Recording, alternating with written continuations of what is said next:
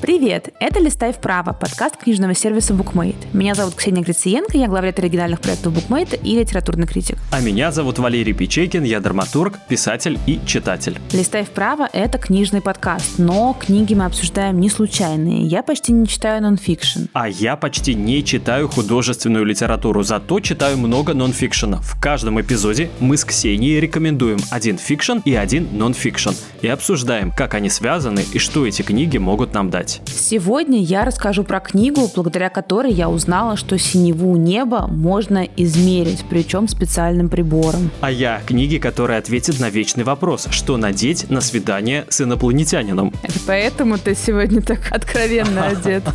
Обе книги, как обычно, можно почитать или послушать в букмейте. Ссылки мы оставим в описании расскажу про сегодняшнюю книгу. Это книга американской писательницы Мэгги Нельсон, которая называется «Синеты». В оригинале она вышла в 2009 году, а в 2020 году была переведена Анастасией Каркачевой для издательства No Kidding Press. В общем, сложно на самом деле коротко сказать про эту книгу. Можно сказать, что это эссе, можно сказать, что это роман, можно сказать, что это поэзия, можно даже сказать, наверное, что это нонфик в некотором смысле. Но это на самом деле все сразу, потому что синеты — это больше двух сотен небольших фрагментов, которые объединяют одно. Они все о синем цвете. Это заметки о философии и искусстве, это наблюдение о мире вокруг, рефлексия о собственных чувствах. В общем, это совершенно разные фрагменты, которые складываются в единый лоскутный текст. На мой вкус, вот автофикшн Фикшн — это не жанр, а метод. И вот синеты — это тоже метод, метод смотреть на мир, читать книги и так далее через определенную оптику. И в случае Нельсон эта оптика — это синий цвет. То есть она смотрит на мир через синий цвет. Мне это напоминает «Опавшие листья» Василия Розанова.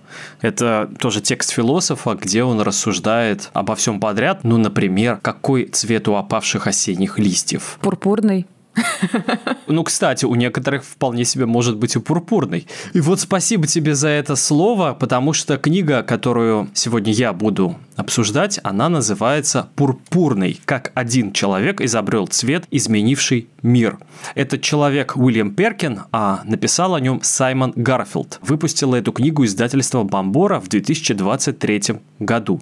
Саймон Гарфилд, автор этой книги, он британский журналист, и вот он рассказывает нам о Уильяме Перкине. Это английский химик, который, работая над лекарством от малярии в своей, подчеркиваю, домашней лаборатории, случайно открыл вещество, которое которое он назвал мовеином. От французского mauve – это название растения мальвы. И вот этот молодой человек в 1856 году открывает штуку, которая изменит на самом деле и твою, и мою жизнь. Я не знаю, есть ли у тебя в гардеробе что-то пурпурное, подозреваю, что есть, потому что даже у меня есть майка, близкая к этому цвету. У меня есть пиджак с пурпурными цветами, но он сам зеленый. Я, когда читал эту книгу, шел по улице, нет, все в порядке, я не читаю на ходу, я слушал аудиоверсию. Я поднял глаза и увидел женщину в платье пурпурного цвета. Вот точно такого же цвета, как на обложке. Зайдите в Bookmate, посмотрите, как это выглядит, потому что очень много, кстати, реально споров о том, а что такое пурпурный. Вот мы даже нашу запись подкаста начали с того, как выглядит пурпурный, чем он отличается от фуксии, от кислотно-розового. И, короче говоря, я вокруг себя стал этот цвет видеть. При этом этот человек он открыл этот цвет в 18 лет, то есть он был молодым парнем, проживет он 69 лет. И вот этот молодой человек, когда открыл свою краску, столкнулся с двумя неприятными вещами. Первое. Его учитель по фамилии Гофман был этому не слишком рад. Во-первых, он был против коммерческого использования, то есть того, чтобы он пошел к промышленникам, и они запустили это в коммерческий оборот, чтобы когда-нибудь у Ксении Гриценко был вот пиджак с пурпурными цветами. Во-вторых, тогда в целом разрыв между наукой и промышленностью был огромен. И вообще тогда в Англии сами химики говорили, что Англия это не страна химиков, здесь их называют фармацевтами. По сути, это вот те же фармацевты, люди, которые что-то в колбочках смешивают.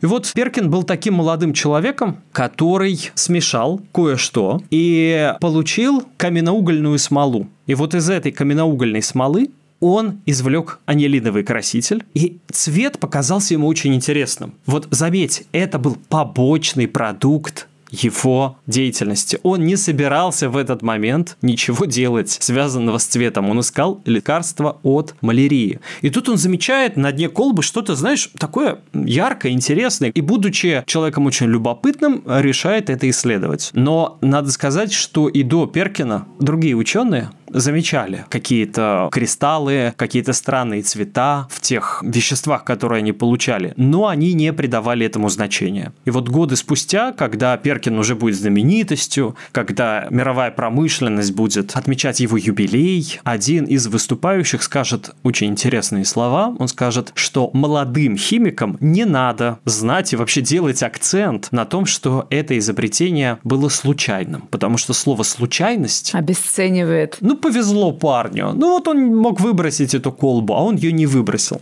Однако ничего случайного на самом деле не бывает. Потому что у талантливого человека, ну, как известно, все талантливо. И вот у талантливого, любопытного Уильяма Перкина это, конечно, все было не случайно. И он, я думаю, убедился в этом, когда уже после открытия он отправился в дом своего предка, своего дедушки, спустился в подвал, Начало хоррора. И в этом подвале он обнаружил такие инструменты, а потом он поговорил с людьми, и люди сказали ему, да, твой дед был алхимиком. Его дед пытался получить золото, но не получила. В итоге его внук получил каменноугольную смолу, открыл пурпурный анилиновый краситель и прославился на весь мир. Вот, Валера, скажи мне, пожалуйста, какие ты знаешь художественные книги, в которых фигурирует цвет? Вот книги о цвете. Красное и черное как минимум. Во-вторых, я помню в школе, когда я сдавал экзамен по литературе, там был такой вопрос, какой цвет преобладает в романе Достоевского «Преступление и наказание»? Желтый, конечно. Ну, тогда-то я не знал. Это сегодня можно все нагуглить или спросить у чата GPT или у Ксении Гриценко, в конце концов. Но тогда для этого пришлось, в общем, очень сильно повозиться. Поэтому цвет, он или в самом названии, или он где-то растворен в глубине романа. Вот, потому что у Достоевского желтый цвет, насколько я понимаю, в преступлении наказание означает жару. Тогда в Петербурге была аномальная жара. По-моему, он означает безумие, нет? Опять же, я отталкиваюсь от чего-то материального и конкретного, потому что в Питере там не бывает жары, там не бывает солнца. И в это время Питер превращается в расчленинград, потому что у Раскольникова напекло голову, и он пошел и совершил двойное убийство. Да, сошел с ума от этого странного самого круглого предмета на небе. Или у той же Кипио Сашар висел в пустыне, как дьявол раздумие, безумие, безумие. Уж эти петербуржцы, каждый раз что-то такое. Ну, в общем, на самом деле ты довольно правильно отметил то, что отметила я, когда выбирала книгу для записи этого подкаста. Я поняла, что найти книгу про цвет очень тяжело. Я вспомнила книгу «Самые голубые глаза» Тони Моррисон, про которую я рассказывала в предыдущем сезоне. Но там цвет выступал скорее как символ цвета кожи или вот глаз, как некоторого атрибута расы. Я напоминаю, что там главная героиня Пикала Бридлов, темнокожая девочка, которая мечтала о голубых глазах. И голубые глаза были таким вот символом свободы, красоты, расовых привилегий и так далее. И мне кажется, что всегда в книгах получается так, что цвет — это просто такой символ. Ну вот желтый цвет безумия или жары в твоем исполнении, белый там, не знаю, цвет невинности. Красный смех Леонида Андреева. Красный – это, очевидно, ну, цвет зла. Красный по-разному. Борьбы, любви. Довольно многозначный цвет. Вот. Например, еще у того же самого издательства No Kidding, про которое я сегодня рассказываю, недавно вышла книга Шила Хетти «Чистый цвет». И когда ты предложил пурпурный для записи, я была уверена, что все, возьму Хетти. Героиня молодая художница, книга так и называется «Чистый цвет». Ну, то есть о чем там вообще может идти речь, если не о цвете? Так вот, Валерий, не о цвете, обо всем, о чем угодно, но не о цвете. За это я не люблю фикшн, он нас все время обманывает. Вот в нонфикшене такого быть не может. Так вот, буквально за, наверное, два часа до нашей записи я написала нашей редакторке Лизе Каменской, блин, есть же Лавкрафт, имея в виду, что нужно было рассказать, конечно же, о цвете из иных миров, потому что, ну, это правда рассказ о цвете. Но это цвет потусторонний. И тут есть некоторый парадокс, потому что, с одной стороны, стороны, это действительно фантастическая история о некоем неземном цвете, который там то ли сознательный, то ли инопланетный, то ли еще что. А с другой стороны, мы даже не можем сказать, о каком цвете фактически Лавкрафт там рассказывает, потому что это должен быть цвет, недоступный человеческому глазу. Очень забавно смотреть, как художники-иллюстраторы пытаются проиллюстрировать рассказ «Цвет из иных миров» Лавкрафта, потому что они должны использовать реальные цвета, но в моей книге действительно речь идет именно о том, как человек взял и открыл то, чего не было. Ты скажешь, Валер, ну как же, раньше этот цвет был, если он был назван автором мов, это мальва, ну, в конце концов, есть цветы мальвы, ну почему нет? Или царский пурпур. Цвет существует. Но как называется книга, которую ты хотела взять для обзора? Чистый цвет. Вот Уильям Перкин открывает чистый цвет и возможность создавать однородные цвета. То есть покрасить твою одежду так, что она будет однородна. Потому что до этого сделать подобную штуку было практически невозможно. Объясню в двух словах. Вот попробуй из цветка мальвы извлечь краску. Сейчас? Да нет, ну не сейчас. Это и есть тест на сегодня. Мы дадим тебе, Ксения, час или неделю. Попробуй. Потом вернешься, расскажешь, что было. А потом странные расходы. Да-да-да, в смете подкаста. Как раньше эту краску извлекали? Ну, например, есть такая история о том, как пастушья собака Геркулеса, она укусила моллюска, окрасившего ее пасть в странный цвет. Это миф, но тем не менее, да, что-то подобное могло произойти, и подобные случайные открытия приводили к тому, что цвет, во всяком случае, обращал на себя внимание. Но вот у Перкина была задача извлечь этот цвет в химически чистом виде. Потому что раньше, ну, например, для того, чтобы сделать известный краситель, который называется кармин или кошениль, нужно было переработать панцири насекомых. Знаешь, сколько нужно было переработать насекомых, я надеюсь, у тебя нет фобии. Чтобы получить одну унцию, это менее 30 грамм. У меня нет фобии, но мне их очень жаль. Вот сейчас тебе должно стать жаль 17 тысяч высушенных насекомых. Безумие. Цвет был очень редким, очень неоднородным. То есть ты можешь взять унцию краски, кошенили и покрасить, ну сколько? Ну немного совершенно тканей. И вот следующая краска у тебя будет уже немного другого оттенка и немного другого. Ты ничего не получишь одинаково, а промышленности очень важно, чтобы у тебя получались одинаковые вещи. И вот Перкин дает нам такую возможность, и в книге прям для тебя есть рецепт изготовления пурпурного красителя в домашних условиях. Тебе нужна коническая колба, это есть у каждой хозяйки. Берешь 2,3 мл воды, а колбу на 5 мл, и туда добавляешь 52 микролитра анилина, 60 микролитров О-толуидина, 122 микрограмма П-толуидина, 600 микролитров 2H серной кислоты. При этом автор сообщает, что нужно тебе быть осторожной, потому что ты будешь получать бензин, а бензин легко воспламеняется, и все работы, приводящие к испарению, должны происходить под вентиляционным колпаком. Сейчас сделаю заказ в Яндекс.Лавке. Тебе нужен будет колпак, и нужно будет утилизовать все химические отходы. И там подробный, огромный, сложнейший рецепт. Но, кстати, химикам он кажется довольно простым. Я поняла, что лакмусовые бумажки же тоже пурпурного цвета, когда они находятся в щелочной среде. Просто все дороги ведут к пурпурному цвету, но не у Мэгги Нельсон. Кстати, красители, которые проявляют как маркеры наличия какого-то вещества, это тоже последствия открытия Перкина. Его бы, как пишет автор Гарфилд, его бы очень удивило, наверное, то, как применяются его изобретения. Например, его применяют в простом домашнем тесте, который очень хорошо продается в Токио. С его помощью жены, подозревающие мужей в неверности, могут купить два химических аэрозоля, которые указывают на присутствие спермы на белье. Нужно последовательно обрызгать одежду этими спреями. Если на ней присутствует свежая сперма, она станет ярко зеленый. Ты говорил про то, как сложно иллюстраторам изображать цвет из иных миров. Есть же экранизация, сравнительно недавняя, с Николасом Кейджем, и там цвет из иных миров изображен как ультрафиолет. Ну вот он такой яркий, он похож, в принципе, на пурпурный. И мне кажется, очень часто близкий к этому цвет воспринимается как нечто инопланетное. Возможно, да, потому что память человечества хранит воспоминания о том, что некоторые цвета как пурпурный или то, что мы называем неоновый. Это нечто новое. Этого не могло быть при условном Шекспире. То есть было такое время, когда этой штуки не существовало.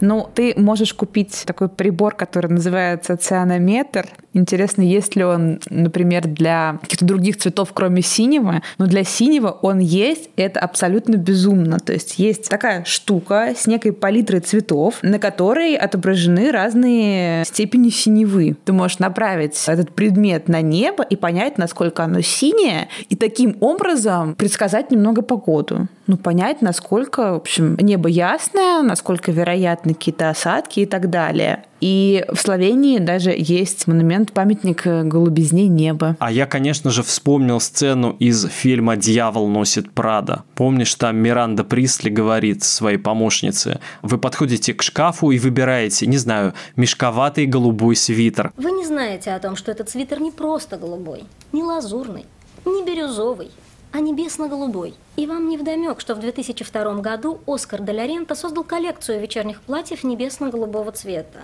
А затем, кажется, и в Сан-Лоран коллекцию небесно-голубых френчей. И вскоре другие дизайнеры ввели небесно-голубой цвет в свою палитру. А затем он просочился в крупные магазины одежды, а потом, спускаясь все ниже, достиг какого-нибудь магазина уцененных товаров, где вы его и выудили. Однако ради появления этого оттенка были затрачены миллионы долларов и огромный труд. Знаешь, есть э, у зумеров такая традиция, они, ну, делают такие инди-свадьбы, когда кольцо лежит в яичке из-под киндера-сюрприза. Ну, знаешь, все такое нарочито дешевое. А вот как бы ты отнеслась к тому, что вот ты познакомилась с молодым человеком, сказала ему, что ты читаешь книгу Синеты, она посвящена синему цвету, и он на каждое новое свидание стал приносить тебе синие пластиковые пластиковые крышечки из-под газированной воды или синие трубочки. Как бы ты к этому отнеслась? Он что думает, что я пункт приема пластика или что?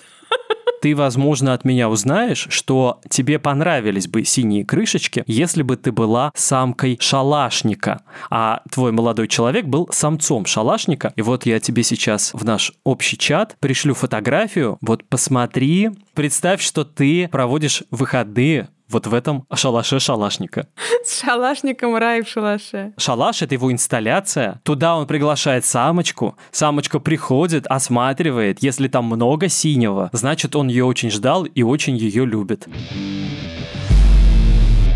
Текст, про который рассказываю сегодня я, сделан довольно необычно. Синеты — это такой максимально вне жанровый текст. Я о многих так говорила, но это правда так. Возможно, как раз это связано с тем, о чем я говорила до того, что в художественной литературе цвет как центр сюжета не умещается практически, поэтому такая структура может существовать только в внежанровом тексте. Синеты формально — это 240 фрагментов, такие фрагменты наблюдений наблюдения, размышления о синем цвете. Их можно описать через какие-то такие, как э, многие критики используют этот термин, досократовские философские фрагменты пропозиции, а можно через даже какие-то витгенштейновские привычки нумеровать части текста. И в тексте действительно есть и Сократ, есть и Витгенштейн. Сократов, наверное, и греков в целом гораздо больше. Например, во многом Нельсон описывает синеты через термин фармакона. Это одновременно и зелье, и яд, и письменная речь. Так это трактуется в Федре. А упоминается ли там Ив Кляйн? Да, есть Ив Кляйн. Что пишут про него? Однажды я отправилась в лондонскую галерею Тейт, чтобы увидеть синие картины Ива Кляйна, который изобрел и запатентовал собственный оттенок ультрамарина, международный синий Кляйна. Им он покрывал полотна и объекты в тот период своей жизни, который сам окрестил «Лепок Блeu». Ив есть в тексте, Сократ есть в тексте, Витгенштейн есть в тексте. В тексте вообще очень много всех. Есть даже Платон, кстати. Вот про Платона у меня есть цитата, которая, как мне кажется, очень концентрированно описывает, как Нельсон в том числе воспринимает феномен цвета. Для Платона цвет наряду с поэзией представлял собой опасный наркотик. И то, и другое, по его мнению, следовало бы изгнать из государства. О художниках он говорил, что они лишь растирают краски и смешивают зелья, а цвет называл разновидностью фармакона.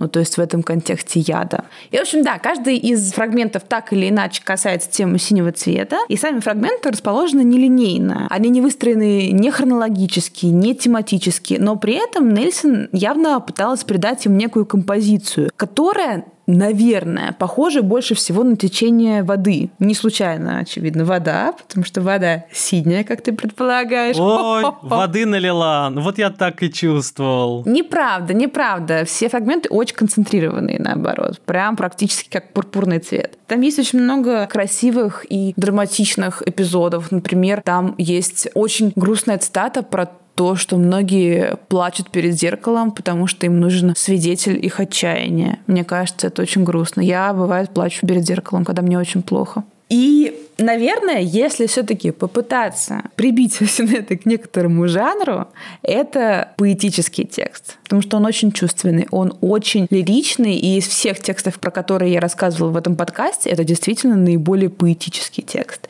И интересно, что русский перевод названия, мне кажется, более удачным, чем оригинал. Ну, вот сонеты очень классно созвучны сонетам, и как раз появляется этот оттенок лирики, а в оригинале это блюец. Это переводится как «василь васильки, название, которое отсылает к экспрессионистскому триптиху Джон Митчелл художницы известной.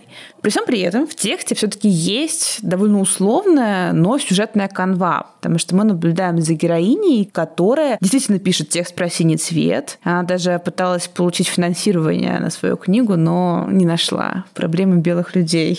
То есть так как героиня действительно пишет про синий цвет, это автофикшн. И в этом автофикшене, помимо самой писательницы, есть еще две центральные фигуры. Первая — это подруга Маги Нельсон, или, в общем, писательница героини этого текста, которая осталась парализованной после автокатастрофы. Вторая фигура — это бывший партнер главной героини, которого она называет принц Синего Королевства. И история этих героев слабо складывается в какой-то сюжет, в какую-то линию, в какую-то хронологию и так далее. Они, конечно, смыслообразующие элементы, но все равно элементы. Они разбросаны по всему тексту, появляются, исчезают. И за этим интересно наблюдать, то есть ты замечаешь их только если тебе это правда важно, если ты хочешь обратить на это внимание. Можешь не обращать.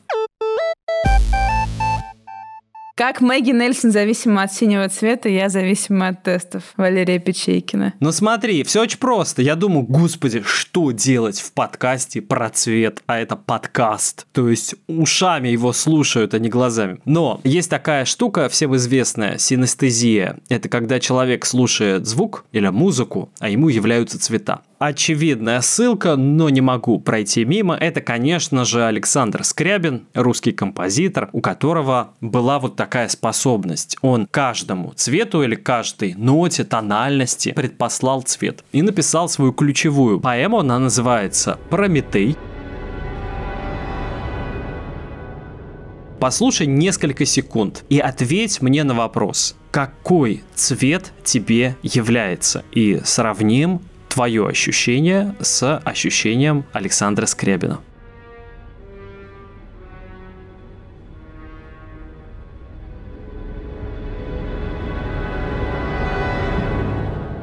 Слушай, мне кажется, это серо-синий цвет такого ночного неба, возможно, чуть-чуть перед рассветом как будто бы вот еще чуть-чуть, и цвет станет светлее. Там появится, может быть, желтый, оранжевый, розовый. Оранжевый — это цвет финала Прометея, а начало Прометея – это фиолетовый цвет, через который пробивается голубой, и в нем возникают изумрудные просветы. Так что то, что ты сейчас услышала, это фиолетовый, а вот оранжевый – это финал поэмы.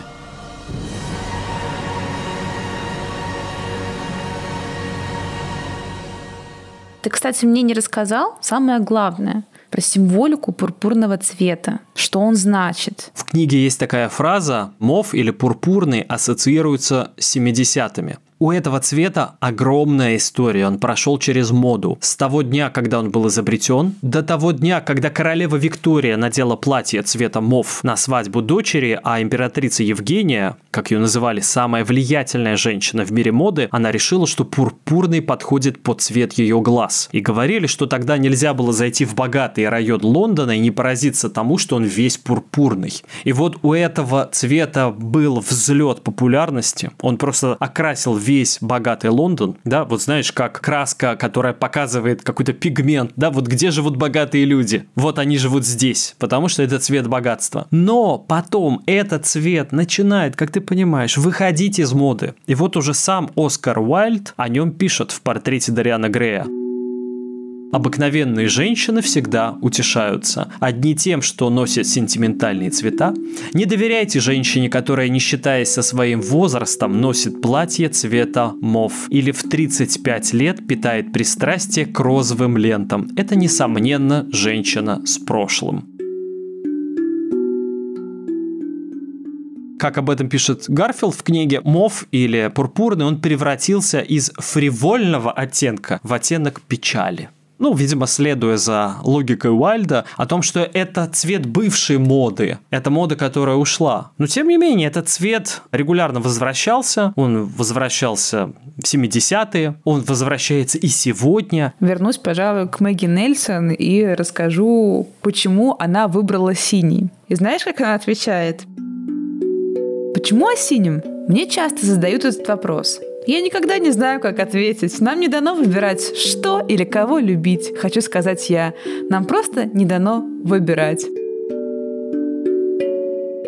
Вот что для тебя синий цвет? С чем он у тебя ассоциируется в первую очередь? Ой, он у меня ассоциируется со строгостью и умом. И, ну, еще, знаешь, говорят, белые воротнички – это офисные работники, а синие воротнички – это рабочие. Я всегда думала, что синий – это вот такой цвет бесконечности. Ну, потому что в синем умещаются все символы бесконечного, небо, океан, грусть тоже синяя, и вот что только не, и все это бесконечное. Но для Мэгги Нельсон это скорее цвет любви. При этом она исследует в том числе, как синий цвет отображается в языке, ну вот цвет алкоголя. Причем цвет алкоголя это и в русском, и в немецком языке. Не понимаю, почему. Не знаю, синька, может быть, это как-то связано с способом получения самогона. Ну, не знаю, сложно сказать. Синий – это цвет грусти в английском языке. Feel Blue, в общем, все мы знаем эти выражения. Мэгги Нельсон зато довольно подробно описывает, как у нее появляется любовь к синему цвету, потому что после очень болезненного расставания она впадает буквально в зависимость от синего цвета. Она ищет его везде и ожидаемо находит, потому что, в общем, синего цвета довольно много вокруг нас. И, как э, я описывала в начале, синий для Нельсон — это инструмент, это такой метод познания мира. Она исследует собственные эмоции, она исследует окружение, она исследует тексты, находя везде этот синий цвет. Такой, знаешь, я бы сказала, своеобразный цветовой маяк, который помогает ей упорядочить мир в себе и себя в мире, наверное синий цвет помогает ей найти смысл. И это действительно особенно актуально, учитывая, что она пишет этот текст как раз из точки предельных переживаний. Она рассталась с возлюбленным, с ее подругой случилась кошмарная трагедия. И это, по сути, довольно распространенный прием занять свою голову чем-то, что поможет сбежать от тоски, справиться с травмой, исцелиться как-то. И синий цвет, получается, это и явление, и символ, и предмет. И она акцентирует на нем внимание постоянно. И таким образом обретает новые смысла. Она на самом деле просто отвлекается. И мне кажется, это хороший терапевтический прием, который мы все могли бы использовать и позаимствовать у Маги Нельсон. Особенно учитывая, что синеты читаются очень музыкально. Понятно, что ты всегда привносишь свои смыслы в произведение и в текст, который ты читаешь. Но в случае с синетами это ощущается особенно явственно. Возможно, как раз потому, что текст мне показался, во всяком случае, очень поэтичным, но ты всегда меняешь оптику. Я даже видела видела в букмейте впечатление от текста. Какая-то читательница написала похожие фрагменты, но об оранжевом цвете. Вот использовав метод Мэгги Нельсон, и мне показалось это очень любопытным. Знаешь, за секунду до того, как ты сказала, что это музыкальный текст, я вот сидел и думал, что ведь это напоминает музыку минимализма. Вот когда автор выбирает какой-то формальный прием и вокруг него строит повествование или фрагменты повествования организует вокруг какой-то абсолютно формальной штуки. Вот она берет синий цвет и выстраивает вокруг него книгу. Это действительно похоже на музыку минималистов. Конечно, такие книги имеют право на существование. Если Ксения Гриценко о чем-то рассказывает, то это хорошая книга расскажу грустную историю о том, как закончилась жизнь моего героя. Даже не жизнь его как ученого, а жизнь его как человека. Его могила была утеряна. И вот самая неожиданная часть этой книги, когда вдруг автор говорит, что вам легко представить, что Перкин снился мне пару раз. Он сказал сначала, что ужасно скучает по отцу и надеется, что вскоре изобретут искусственный хинин. А в другой раз он рассказал мне об ужасном состоянии его могилы, Посаженная им Марена проникла в гроб и перевернула его. А еще из канала возле фабрики идут протечки, а уголь теперь врезался ему в спину и бока в виде острых камней, смешанных с кампешевым и сандаловым деревом, со флором. Это так вдруг больно, что ли, было прочесть, потому что 95% этой книги – это рассказ о науке, формулы, какие-то очень интересные неожиданные наблюдения или цитаты из классики, а вдруг в финале Перкин умирает, могила его потеряна, ее никто не может найти, и он является во сне Саймону Гарфилду. Это был финал этой книги, но после издания книжки появляется дополнительная глава. И вот эта глава дает на самом деле воздух этой книги. Автор пишет, что в ноябре 2000 года, через два месяца после выхода этой книги в твердой обложке, он получил письмо от одной женщины. У нее были важные новости. Она нашла могилу Перкина. Она отыскала ее два года назад вместе с мужем, и что та располагалась к северу-востоку от церкви, а могильный камень стоял лицом к Роскет-Хилл. «Возможно, вы гадаете, почему мы искали эту могилу», – писала она. Ответ таков – «Я его про правнучка. И вот это на самом деле звучит как ода к радости в финале этой книги, что могила найдена, что Перкин теперь с нами в каком-то смысле, вот человек, который просто разукрасил весь мир, что мы этого человека смогли не только потерять, но и найти. Ты знаешь, 240-й Синет Мэгги Нельсон тоже довольно жизнеутверждающий. Последнее, на самом деле, предложение звучит так. При жизни я стремилась учиться не у тоски, а у света.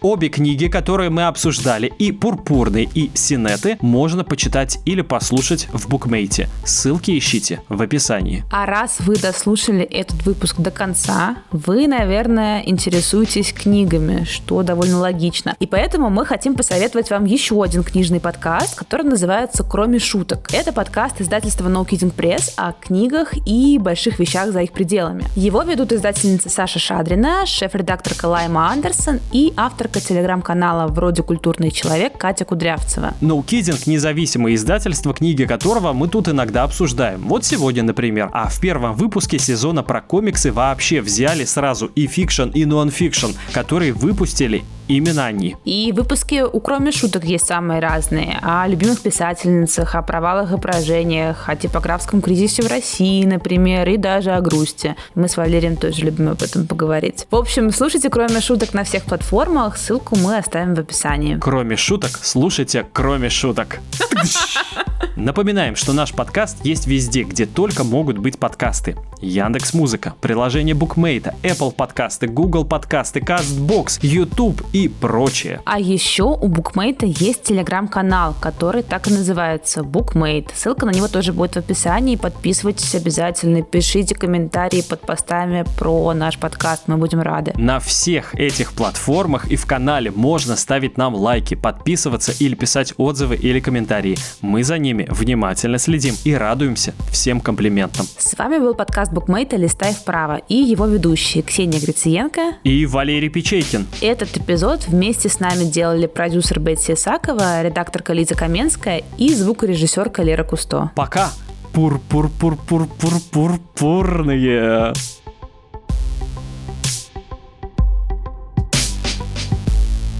Ксюша, ты космос. Потому что напомнила мне рассказ Лавкрафта, из-за которого я в начале и задаюсь вопросом, что надеть на свидание с инопланетянином. Так вот, надевай что-то пурпурное, ведь это цвет, которого когда-то не было у человечества. Если бы ты так в веке в 17 вдруг появилась вот в таком химически чистом пурпурном платье, ты бы удивила очень и очень многих людей. Я думаю, инопланетянина ты тоже удивила бы, ну просто потому что ты это ты. Ну, во всяком случае, пурпурный это правильный цвет. Цвет науки и будущего. А еще заметь, мы называем инопланетян зелеными человечками, потому что зеленый – это не человеческий цвет. Люди бывают светлокожими, бывают темнокожими, а зеленокожими они не бывают. Открой набор эмодзи, и ты не увидишь зеленого цвета кожи в числе человеческих оттенков. Поэтому мы наделяем инопланетян вот таким вот цветом, которого у нас точно быть не может, как когда-то у нас не было пурпурного.